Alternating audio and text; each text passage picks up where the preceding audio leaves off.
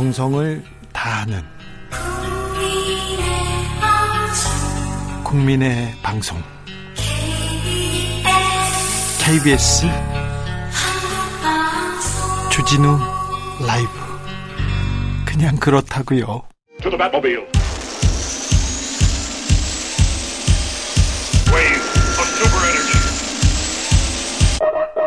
주 기자의 1분 우크라이나 전쟁, 유가 상승, 식량 가격 상승, 물가 폭등, 금리 폭등, 환율 폭등, 주가 폭락. 북한 핵실험 위기에 원숭이 두 창까지 왔습니다. 아이고, 코로나 좀 잠잠해지나 했더니 과제들 몰려듭니다. 하나하나가 어려운 숙제입니다. 가만 있어도 한숨이 납니다. 그런데는요, 그런데 국회는 멈춰 서 있습니다. 한 달 가까이 의원님들 일을 안 해요. 일하는 척 도안 합니다. 그래도 월급은 꼬박꼬박 받습니다. 20일 국회의원들 월급 날이었어요. 1280만 원 월급 통장에 탁 꽂혔습니다. 이거 수당 빼고요. 보좌관 비서관 월급 빼고요. 자, 국회의원 국회에서 잘 찾아보기 어렵습니다. 왜 그런가 했더니 외유철이라고 하더라고요. 해외 출장 나갔거나 다녀왔거나 갈 예정인 의원들 100여 명 가까이 되더라고요. 의원 내교라고 하는데 꼭 필요한 출장인지 묻고 싶습니다. 그게 갸우뚱하게 만드는 그런 출장 적지 않습니다. 의원님들 관광지 방문 꼭 문화교류, 역사 탐방이라고 하더라고요. 의원 되신 분한테 물었습니다, 제가. 국회의원 되니까 뭐가 제일 좋으세요? 해외 출장이요. 왜요? 그랬더니 신분이 달라졌구나, 출세했구나, 실감하게 만듭니다. 이렇게 설명하더라고요. 의원님들 해외 출장길 공항에서부터 다릅니다. VIP 라운지 딱 들어가서 의전 받다가 별도의 입구로 비행기에 오릅니다. 비즈니스석에서 편하게 여행 즐기시고요. 비행기에서 내리면요. 즉시 항공사 외교관 의전 시작됩니다. 줄을 설 필요도 없이 공항 검색 빠져나오고요. 그 이후에는 정말 유능한 외교관들이 해당 국가의 외교관들이 철두철미하게 의전합니다. 의전 받습니다. 자, 해외 공관 외국어원들에게 물어봤더니 한국에서 오는 정치인 수발되는 일이 가장 큰 임무라고 하더군요. 한 영사는 이런 얘기 하더라고요. 별 이상한 심부름 시키는 의원들도 많았어요. 그런데요. 능력 없어도 살아남을 수 있는데 의전 못하면요. 바로 날아가요. 바로 끝납니다. 한숨을 쉬더라고요. 자, 이번 달 임기가 끝나는 지방의회 의원들도 해외 떠납니다. 20일 대전시 의원들 베트남 출장 떠났습니다. 출장길에 오른 의원 2명은 이번 지방선거에서 낙선했고요. 한 의원은 불출마했습니다. 그러니까 마지막 여행, 이별 여행을 가셨어요. 기어이 출장은 가셔야 한다고 합니다. 국제 교류, 도시 협력을 해야 한다고 역설하더군요. 네, 네, 네. 그러시겠죠. 충청북도 의원들 4명 최근에 몽골 출장 다녀왔습니다. 도비 2천만 원 넘게 들었고요. 그리고 다른 지자체 의원들도 앞다퉈 해외 출장을 갔거나 떠날 예정입니다. 해외 출장 가서 열심히 일하는 의원님께는 죄송합니다만 떠나는 의원님들에게 이 말 한마디는 전하고 싶습니다. 당신들 비행기표는 백성의 피요. 당신들 먹는 밥은 백성의 기름이라고. 당신의 인증샷 찍을 때 백성 눈물 떨어지고요. 당신들 즐기고 있을 때 백성들 원망 소리 높아진다고요. 주기자의 1분이었습니다.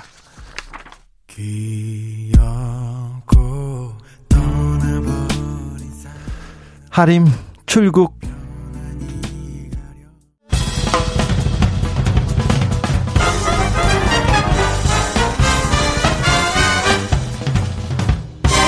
훅 인터뷰 모두를 위한 모두를 향한 모두의 궁금증 훅 인터뷰 여당도 야당도 시끄럽습니다. 시끄러운데 이게 국민을 위해서 시끄러운 건지 국가를 위해서 이렇게 싸우는 건지는 모르겠습니다. 국민의힘 이준석 대표 윤핵관 기싸움 연일 이어지고 윤리위원회 열린다고 합니다. 민주당 뭐 개파 팬덤 얘기 계속 나오고요. 이어집니다. 민중 민주당은 전당대회 날짜도 확정 지었는데 아, 민주당에서는 어떻게 당을 혁신할 건지 한번 물어보겠습니다. 아, 97그룹의 대표 주자입니다. 박주민 의원 어서 오세요. 네, 안녕하십니까. 네, 어떻게 지내세요? 저는 외유는 안 나갔고요. 네. 제 국회의원 6년 하면서 외유를 한 번도 안 나갔어요. 한 번도 안 나갔어요? 네. 근데 그렇게 좋다는데. 딱 한 번 나간 건 이제 국회의원으로서 외유가 아니라 그 음. 문재인 대통령이 당선되시고 나서 아하, 특사로 특사로 예. 갈 거는 가야죠. 그리고 해외 출장 가는 것 좋습니다. 외유 가기는 가야 되는데 필요하면 갈 수 있죠. 그렇죠. 네. 필요하면 가서 외, 외유하고 그래야 되는데 너무 누리시더라고요. 제가 취재가 안 돼서 국회의원하고 국회의원을 통해서 얘기하면 이렇게 좀 되는 측면도 있어서 음. 그걸 봤는데요. 네. 아무튼 박주민은 뭐 열심히 합니다. 알죠. 그건 압니다. 자, 그런데요. 요즘이요. 네. 음, 서해 공무원 피살 사건이 다시 좀 쟁점으로 떠오르는데 네. 이건 왜 그런가요? 왜 지금 서해 공무원 피살 사건이 계속 어, 이슈의 중심이 되어야 됩니까? 모르겠습니다. 아무래도 그 유족분들은 계속해서 문제 제기를 해왔었던 네. 상황에서 이제 정권이 바뀌게 되면서 뭐 이 부분이 다시 불거질 수는 있다고 생각을 해요. 네. 근데 다만 저희들이 좀 걱정하는 거는 최근에 경제 상황이나 이런 게 워낙 안 좋잖아요. 네. 혹시나 정부 입장에서는 어좀 다른 곳으로 눈을 좀 돌리려고 하는 의도를 가지고 혹시 정치 공방으로 자꾸 이제 내모는 것 아니냐. 네. 뭐 그런 걱정이 좀 있긴 있습니다. 아, 그렇습니까? 예. 그러게요. 이게 이슈가 그렇게 중요했던가? 지금 민생, 뭐 경제 굉장히 위급한 상황에서 왜 이 문제로 좀 드라이브를 걸지 그런 생각이 조금 나서 물어봤습니다. 어, 어차피 어, 국... 지금 유족분이 그 당시에 이제 청와대에 있었던 사람들을 고발을 고발했죠. 했기 때문에 네. 네. 어, 수사 절차에 의해서든 뭐 이런 그 해결될 수 있는 그 절차가 진행이 될 거고요. 네, 검찰의 손에 또 갔네요. 예, 그리고 대통령 음, 기록물 같은 경우도 사실은 이제 검찰이 영장을 고등법원의 허가를 받으면은 이 기록물 공개를 할 수 있습니다. 그리고 뭐 아시다시피 SI 정보 같은 경우는 어, 현재 정부가 판단한다면 적절하다고 판단한다면 공개를 할 수가 있어요. 그래서 음. 정치적인 논쟁보다는 좀 실질적 진실을 좀 쫓아가는 그런 흐름이 있었으면 좋겠다라는 말씀 드리겠습니다. 네. 국회는 왜 안 열립니까? 법사위원장 자리 때문에 그렇습니까? 왜 안 열리죠? 음, 오늘 제가 좀 진성준 수석 네. 얘기를 좀 들어봤는데, 어, 단순히 이제 법사위원장 자리가 중요한 게 아니라 사실 지난번에 이제 그 검찰 개혁 관련된 법안이 합의가 됐고 네. 심지어 의장이 있는 자리에서 합의가 됐고 양당의 의총 승인까지 받았고 또 처리하기로 된 날 안건조정위원회 회부 전에도 다시 한번 양당 원내대표가 합의했는데 이 합의가 번번이 깨졌지 않습니까? 그래서 전체적으로 좀 합의를 복원하는 복원하는 과정 속에 이제 어, 이런 이야기들이 좀 진행되기를 원하고 있는데 네. 현재 그런 그 대화는 이루어지지 않고 있고 오히려 이제 오늘인가요 어젠가요 권성동 국민의힘 원, 원내대표가 어, 우리 당 원내대표가 하지도 않은 이야기를 했다라고 지금 이야기를 하면서 오히려 좀 신뢰가 더 깨지는 그런 그렇죠. 상황이 되고 있어서 논의 자체가 좀 원활하게 진행되지 못하고 있다 이런 설명을 하더라고요. 그러면 그 이재명 발언은 아예 없었습니까 회의에서? 뭐 박홍근 원내대표의 이야기로는 그런 얘기는 한 적이 없다라는 거잖아요. 네. 예. 근데 저쪽에서 국민의힘 권성동 원내대표는 지금 이재명 살리기로 지금 국회 안 열고 있다 이렇게 얘기한 거고요. 얘기를 하고 있어서. 네. 네. 그거는 아닙니까? 제가 뭐 그 자리에 있진 않았으니까요. 근데, 네. 근데 박홍근 원내대표 얘기로는 그런 얘기는 한 적이 없다라는 겁니다. 그렇습니까? 네. 네. 아, 저기 법무부 얘기 조금만 할까요? 오늘 네, 검찰 그러시죠. 인사도 있었는데, 예, 예, 예. 어, 검찰 있어, 인사도 있었는데, 인권 변호사로 오랫동안 이렇게 검찰 쳐다본 사람입니다. 특별히 공안 검사들 검사들하고 싸운 사람이어서 얘기하는데 최근에 검찰 인사 어떻게 보시는지요? 그 아시다시피 지금 검찰총장 공석이 46일간 이어지고 있습니다. 네. 어, 최장이라고 하고요. 검찰총장이 없는 상태에서 지금 어, 인사를 두 번 법무부 장관이 한 거예요. 네. 사실 이제 정상적인 상황이 아닌 것으로 보여지고 네. 물론 한동훈 법무부 장관은 어, 이 공백을 계속 놔두는 게 국민들에게 뭐 좋지 않다라고 하면서 그 공백을 메우기 위해서 어쩔 수 없는 것처럼 하는데, 어, 새로운 검찰총장을 그 인선하기 위한 그 후, 후보 추천위원회 구성조차도 시작을 안, 안한 예, 예, 거예요. 그러니까 예. 정상적인 절차는 전혀 진행을 안 하면서 공백은 있다. 그래서 그 공백은 메워야 된다라고 해서 인사를 해서 최근에 보니까 많은 언론이 야, 이게 사실 한동훈 법무부 장관이 자기 마음대로 검찰 인사를 단행하고 그 후에 검찰총장을 누구를 앉히려고 하는 게 아니냐 이런 사실, 의혹들이 제기되고 있어요. 사실 그런 수순이 지금 진행되고 있습니다. 네, 그렇게 되면은 이제 어떤 언론을 봤더니 그 다음에 이제 임명될 검찰총장은 결국 속 속된 말로 바지 검찰총장이 될 수밖에 없는 거 아니냐. 왜냐하면 인사를 하나도 못 했는데요, 검찰총장이. 네. 예. 예. 그런 우려가 좀 나오고 있어서 제가 오늘도 페이스북에 좀 글을 썼는데 아니 검찰총장 임명부터 좀 서둘러라. 그 공백이 그렇게 어, 문제가 되면은 네. 그런 얘기를 좀 했습니다. 오늘 네. 뭐 윤사단, 특수통, 뭐 최전선 배치 이렇게 보수 언론에서도 다 얘기하고 있습니다. 어, 저는 한동훈 법무장관 청문회에서 어, 인권 변호사 박주민과 아, 엘리트 검사 한동훈의 매치를 이렇게 이렇게 유심히 봤습니다. 음. 잘 봤어요. 인상 깊었어요.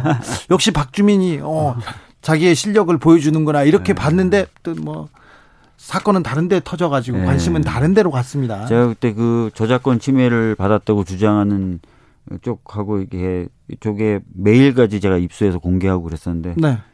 그게 기사로 나올 줄 알았는데 화제는 못 됐죠. 네. 네. 워낙 큰 화제가 있었어요. 네. 민주당 법사위원들이 네, 준비가 좀 안 됐더라고요.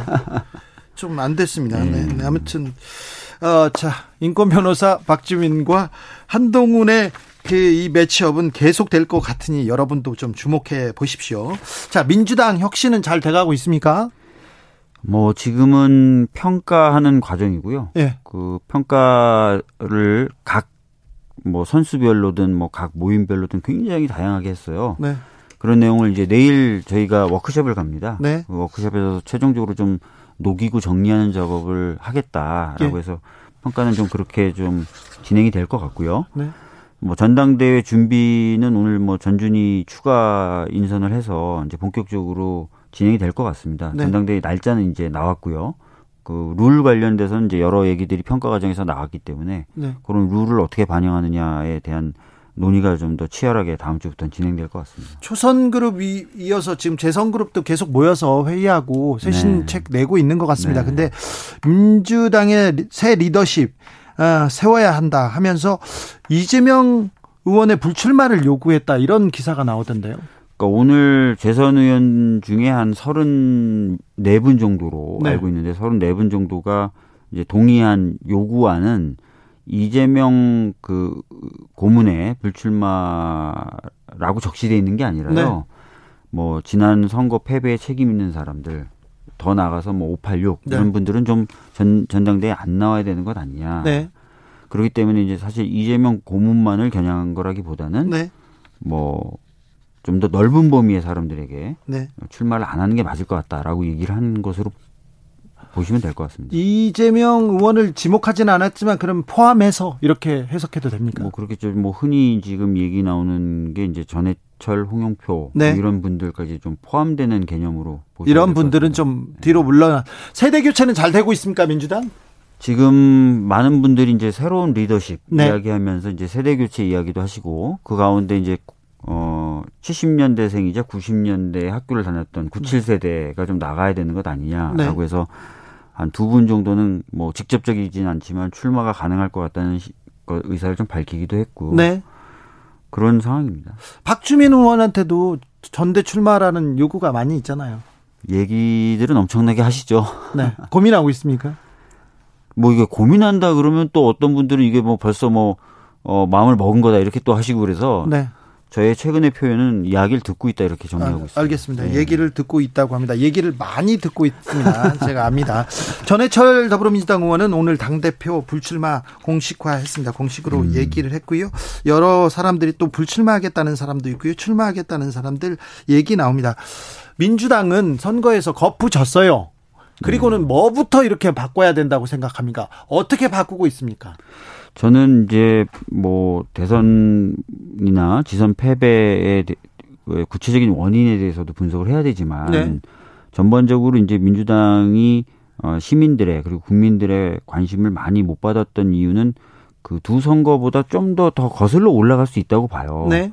어떤 분들은 180석 가까운 의석을 얻은 다음부터 사실상 민주당의 위기가 시작됐다라고 얘기도 하는데 뭐 그거보다도 더 거슬러 올라갈 수도 있고요.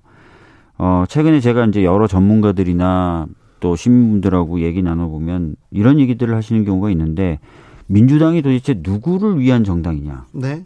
어, 그것이 좀 불명확해진 것 같고 그래서 어, 민주당이 해야 될 시대적 과제에 대해서 소홀하고 네. 했던 부분들이 결과적으로 연거푼 선거 패배 결과를 낳은 것 아니냐라는 지적인데요. 네. 저는 상당히 그 부분에 동의를 하고 그래서 어, 민주당이 누구를 위한 정당인지에 대한 그 가치적인 부분 네. 또그 가치에 기반한 어, 해야 될 역할 네. 이런 것들 좀 보다 어, 면밀하게 검토를 할 필요가 있다고 생각합니다. 네. 어, 강성지층 팬덤 얘기 계속 얘기합니다. 팬덤이 지금 민주당을 망쳤다. 어, 민심과 좀 괴리된 팬덤에 지금 어, 이렇게 휩싸여 있다 이런 얘기도 하는데 뭐 박주민도 팬덤이 있으니까 좀 물어봅니다. 저의 팬덤 네. 물어봅니다. 자 어, 어떻게 보세요? 이거 어떻게 풀어야 될까요? 그러니까 이렇게 좀 저는 매번 말씀을 드리는데 당은 사실 당원들의 모임입니다. 어, 그래서 당원이 당의 중심이 돼야 되는 건 당연한 거죠. 당연하죠.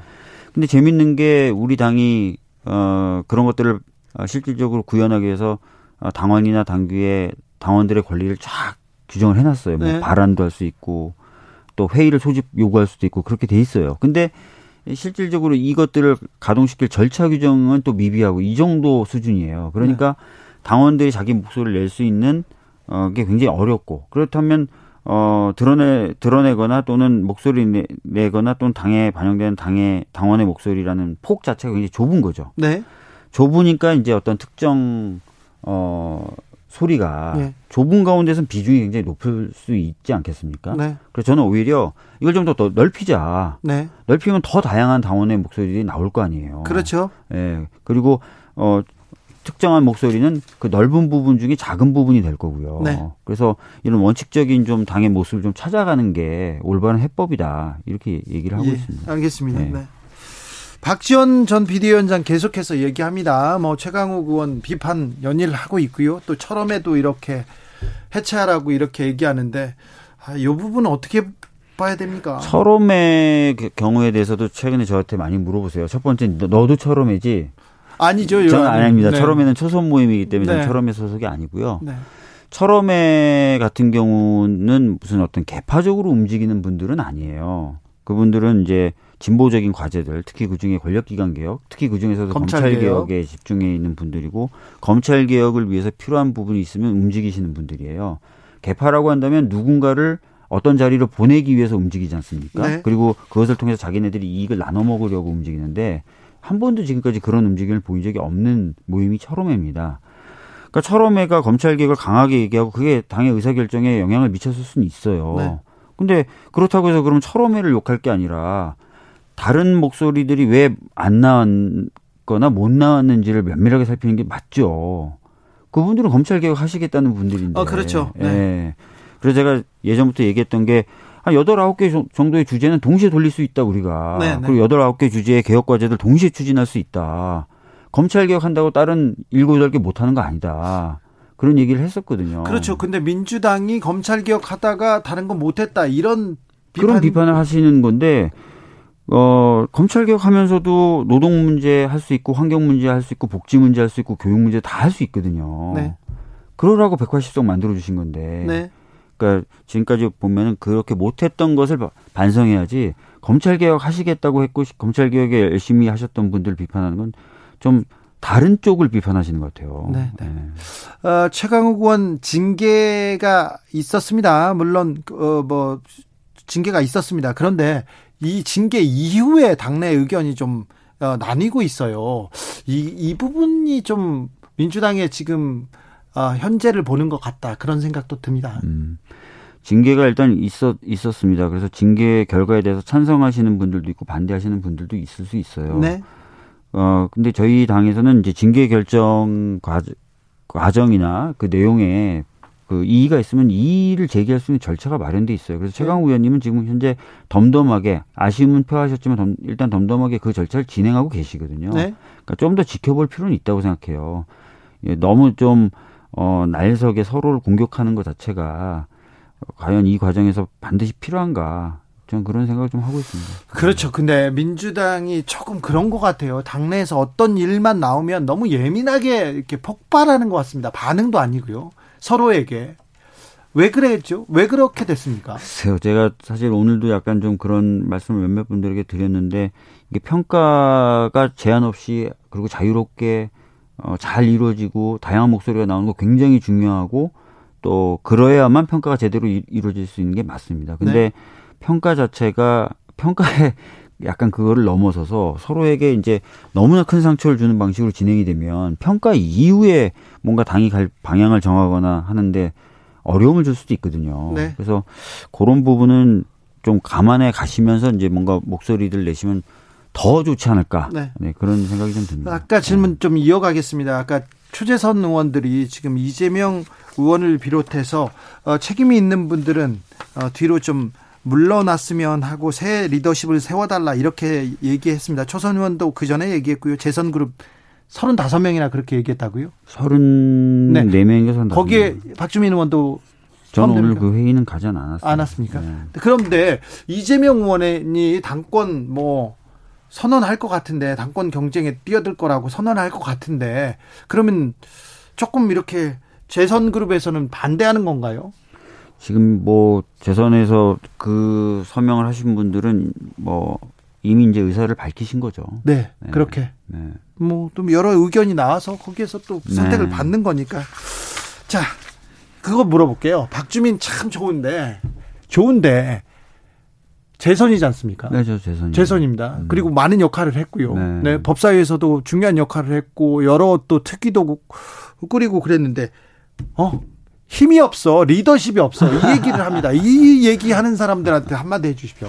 그래서 그런 얘기들을 좀 하시는 분들이 있어요. 예? 또 저와 같이 그 여러 이제 행보를 해왔던 의원들 중에서도 네. 좀더 강하게 리더십을 보여달라. 네. 뭐 이렇게 말하는 분들도 있어요. 강한 사람인데 이렇게 말은 또 겸손하게 하기 때문에 그래서 그 힘을 느낄 수 없다 이런 사람이 있어요. 모르는 사람들. 근데 그 리더십이라는 게 뭐 무조건 나를 따라라. 그럼 내가 다 해결해 줄게. 이런 건 아니, 아니잖아요. 대화하고 얘기해 가면서 뭔가 방향을 찾고 가치를 찾고 그렇게 나가는 것이고. 네.